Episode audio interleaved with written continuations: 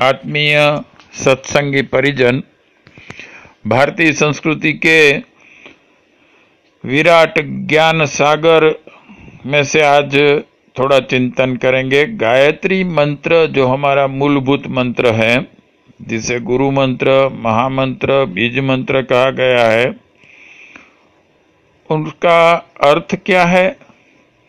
उसके नौ जो शब्द हैं और तीन पद हैं यह क्या है ये समझने की थोड़ी कोशिश करेंगे। गायत्री मंत्र का मूर्तिमंत स्वरूप गायत्री माता के स्वरूप में समझाया गया है और गायत्री माता को वेद माता भी कहा गया है क्योंकि गायत्री मंत्र जैसे E is equal to M C square Einstein ने एक सूत्र दिया सूत्र छोटा सा ही है, लेकिन अगर उसके ज्ञान और उसके अंदर रहे रहस्यों को समझाने के लिए हम पुस्तक लिखने बैठे तो हज़ारों पुस्तक लिखी जा सकती हैं। ऐसे ही चार वेद में जो ब्रह्म, प्रकृति और जीव का ज्ञान है, उसको गायत्री मंत्र में बीज रूप से, संक्षिप्त रूप में दिया गया है।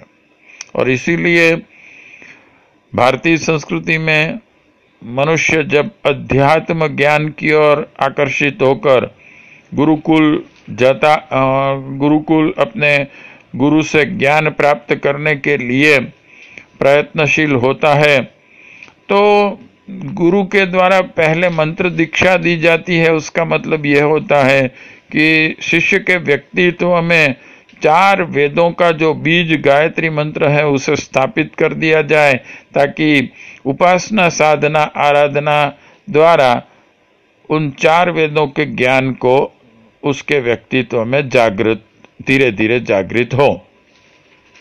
आइए पूर्ण गायत्री मंत्र का अर्थ समझने का प्रयत्न करते हैं। सबसे पहले ओम आता है। ओम क्या है? भारतीय संस्कृति में परब्रह्म परमात्मा के तैतीस करोड़ नाम है।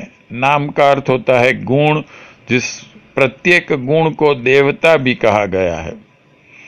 तो परब्रह्म परमात्मा के हमारे ऋषि मुनियों ने जो क्वालिटीज ढूंढ निकाली, उनके गुण क्या है तो वो 33 करोड़ के आसपास है। अभी एक मॉडर्न साइंटिस्ट ने भी कहा कि इस विश्व का और मनुष्य के शरीर का एक एक कण जो है, वो शक्ति से सबर है और प्रत्येक छोटे से अणु को भी ये मालूम है कि पूरे ब्रह्मांड में क्या है, उसका ज्ञान उसमें है। तो यही बात हमारे ऋषि मुनियों ने कही कि तैतीस करोड़ तो कम है हमारे क्रोमोसोम्स, आरएनए, डीएनए सब एकत्रित होकर प्रत्येक को अगर हम देवता समझे और चेतना के अंदर रहे, अनेक गुणों को देवता समझे तो देवता इससे भी बढ़कर होते हैं। लेकिन इन सब नामों में, जिसे सर्वश्रेष्ठ कहा गया, क्योंकि एक ऐसा नाम है जो परब्रह्म परमात्मा के ज़्यादा से ज़्यादा गुणों को व्यक्त करता है, अभिव्यक्ति होती है, वो नाम है ओम। ओम के आकार में भी विज्ञान छिपा हुआ है और उसके उच्चारण में भी एक विज्ञान छुपा हुआ है। अभी हम जानते हैं व्हाट्सएप पर वगैरह यूट्यूब पर वगैरह भी आता है कि नासा ने जो सूर्य की आवाज़ें, अब उनके पास ऐसे यंत्र, सूक्ष्म यंत्र आए जिससे सूर्य की सूक्ष्म आवाज़ को रिकॉर्ड कर सकें वो जब उन्होंने करने का प्रयत्न किया तो जो आवाज़ रिकॉर्ड हुई, वो ओम थी। यानी कि हमारे ऋषि मुनि जानते थे कि ब्रह्मांड के केंद्र में से जो आवाज़ आ रही है, जिसे उन्होंने नाद ब्रह्म कहा गया, कहा था। वो सूर्य भी, क्योंकि उस ब्रह्मांड के केंद्र के महासूर्य से शक्ति लेता है तो वही आवाज़ उसमें रिकॉर्ड हुई। तो हमारा धर्म कितना वैज्ञानिक है, वो हमें मालूम होता है इससे। ओमकार। तो गायत्री मंत्र में सबसे पहले वो सर्वश्रेष्ठ नाम ओम दिया गया, जिससे हम ये समझे कि हमें ओम के बारे में समझाया गया है। और उसमें सबसे पहली समझ हमें यह देने का प्रयत्न किया गया, ओम के बाद तीन व्याहति रखी गई, भूर भुव स्व।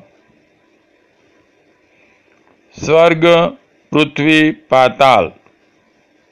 ओम यानी कि पर ब्रह्म, परमात्मा कैसे हैं?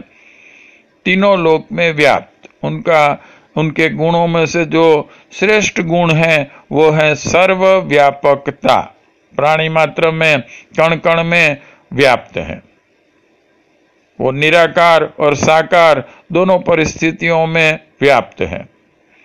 सर्वव्यापक ये उनका चरम श्रेष्ठ गुण है। निर्गुण और सगुण दोनों अवस्था में परब्रह्म परमात्मा है। और भी उनके कई गुण हैं, लेकिन इस गुण को, सर्वव्यापकता के गुण को, उनका सर्वश्रेष्ठ गुण हमारी भारतीय संस्कृति ने माना है। भूर्भुव स्व, उनके और भी कई अर्थ होते हैं, लेकिन इन तीन व्याहतियों को विस्तृत करके समझाने के लिए गायत्री मंत्र के तीन पद बनाए गए। तत्सवितुर वरेण्यम। भर्गो देवस्य धीमहि। धियो योन प्रचोदयात। इन तीन पद को भी तीन तीन शब्द से बनाया है। ये तीन शब्द पहले पद के जो हैं, वो हैं तत्, सवितु, वरेण्यम। दूसरे पद में तीन शब्द हैं भर्गो देवस्य, धीमहि। तीसरे में है, धियो यो न प्रचोदयात। ये तीन शब्द मनुष्य के व्यक्तित्व में रहे मूलभूत नौ महान गुणों के बारे में है। जो परब्रह्म परमात्मा, क्योंकि मनुष्य परब्रह्म परमात्मा का ही कार्बन कॉपी है। यथा पिंडे तथा ब्रह्मांडे, जो परब्रह्म परमात्मा में है, वो सब उसके अंश जीव में भी है। जैसे कि समुद्र का जल है, एक बूंद जल भी लिया जाए समुद्र में से तो वही प्रत्येक गुण उसमें होंगे जो समुद्र के जल में होते हैं। तो इन नौ महत्व के गुणों को गायत्री मंत्र में व्यक्तित्व में विकसित करने के लिए कहा गया जिसे अलग अलग अलंकारिक रूप में अनेक ऋषियों ने, अनेक व्यक्तियों ने कहा, जैसे कि नौ लखा हार हमें प्राप्त करना है, नौ रात्रि के नौ साधनाएँ की जाती है। तो नौ का आध्यात्मिक महत्व हम बहुत ही सारी जगहों पर देखते हैं। आइए, इन नौ शब्द के आज हम नौ सदगुण क्या है? ये समझने का प्रयत्न करेंगे। पहले ये देखेंगे कि इन नौ शब्दों की शक्ति क्या है। ये है आद्य शक्ति, सावित्री, कुंडलिनी, वेद माता, देव माता, विश्व माता, सरस्वती, लक्ष्मी, दुर्गा। इन शक्तियों को जागृत करने से हमें कुछ अचीवमेंट्स मिलते हैं जिन्हें सिद्धियाँ कहते हैं। भारतीय संस्कृति की आध्यात्मिक भाषा में। तो ये जो सफलताएँ, उपलब्धियाँ हैं, सिद्धियाँ, ये भी इससे नौ मिलती है। एक, दिव्य दृष्टि, ओजस्विता, अतीन्द्रिय क्षमताएँ, मनस्वीता, देवानुग्रह, कीर्ति, मेघा, समृद्धि और ब्रह्म वर्चस्व। इन नौ गुणों की जागृति से हमारे व्यक्तित्व में एक आस्था पैदा होती है। इन आस, ये आस्थाएँ भी नौ प्रकार की होती हैं। ये हैं तन्मयता, पंचशील, तितिक्षा, प्रज्ञा, सुचिता, उदारता, दूरदृष्टि, उत्कृष्टता और तेजस। इनसे नौ निष्ठाएँ पैदा होती हैं। ये हैं आस्तिकता, ऐश्वर्य, नियमन, उत्कर्ष, चरित्र, अंशदान, शालीनता, तत्परता और सहयोग। और इन प्रत्येक शब्द के जो गुण हैं, उनका एक तत्व ज्ञान भी है। आइए वो समझे तत् शब्द का है, जीवन विज्ञान साइंस ऑफ़ लाइफ दूसरा, सवितु का अर्थ है, शक्ति संचय, हम शक्तिशाली बने। एक्यूमुलेशन ऑफ़ पावर तीसरा है, वरेण्यम, श्रेष्ठता। हम जीवन में श्रेष्ठता प्राप्त करने का ही प्रयत्न करें। एक्सीलेंस भर्गो, निर्मलता प्योरिटी, हमारा व्यक्तित्व अंदर से और बाहर से निर्मल बने। देवश्य दिव्य दृष्टि, यानी कि डिवाइन इनसाइट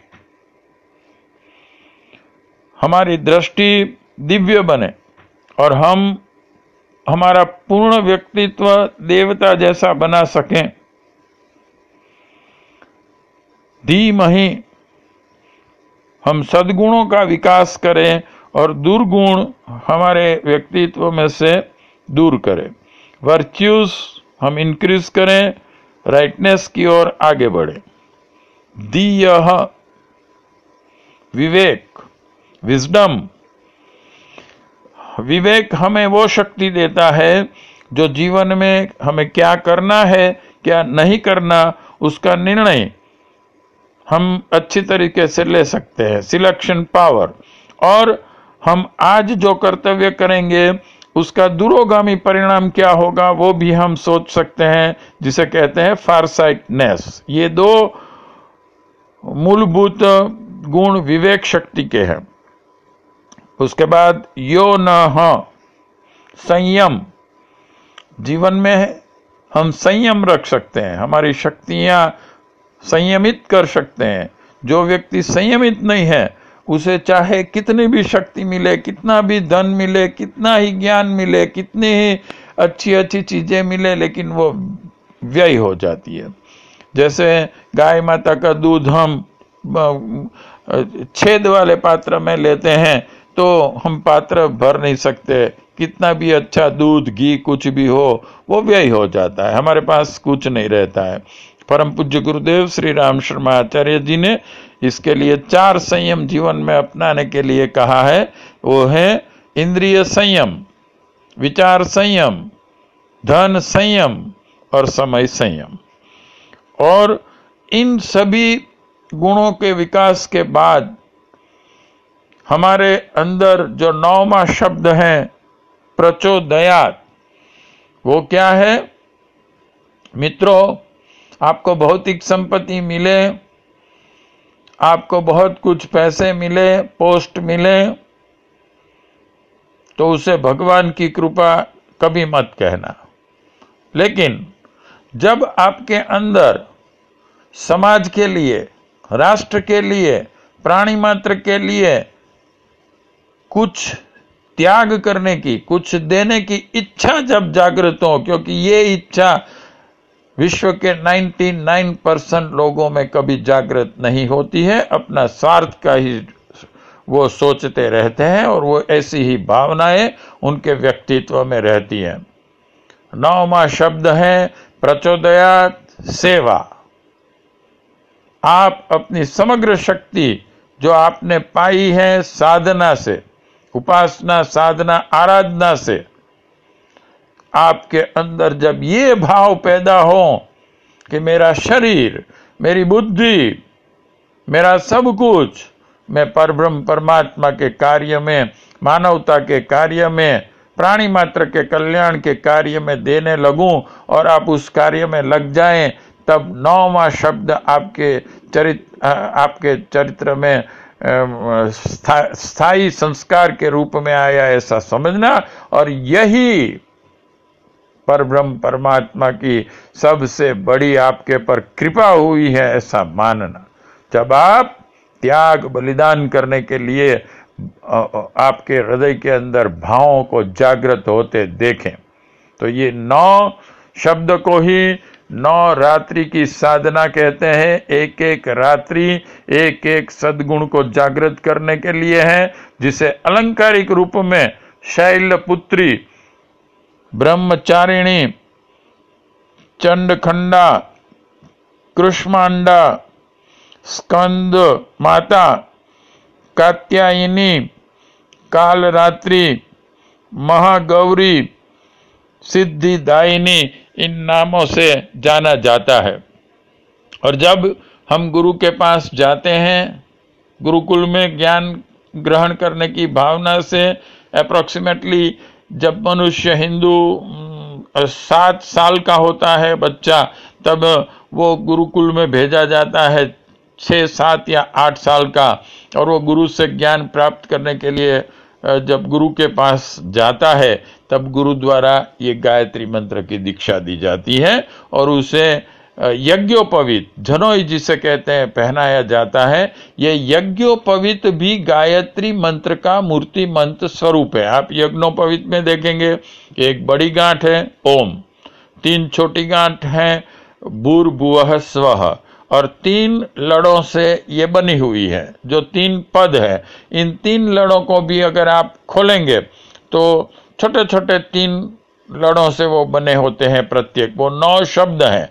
तीन तीन शब्द के तीन लट बड़ी लटें होती हैं इसकी। तो अगर शास्त्रोक्त विधि से जनोई बनी है तो वो इस तरीके से गायत्री मंत्र का मूर्ति मंत्र स्वरूप होती है।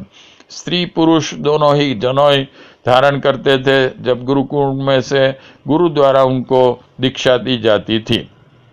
तो ये यज्ञोपवित प्रत्येक आर्य प्रत्येक हिंदू या प्रत्येक वैदिक धर्म के अनुयायी को सातवें साल में गुरु द्वारा पहनाई जाती थी, वो उसके शरीर पर से तब उतारी जाती थी जब मृत्यु के बाद उनका शरीर चिता पर लेटाया जाता था, तब जनोई निकाल के उसका विसर्जन करते थे।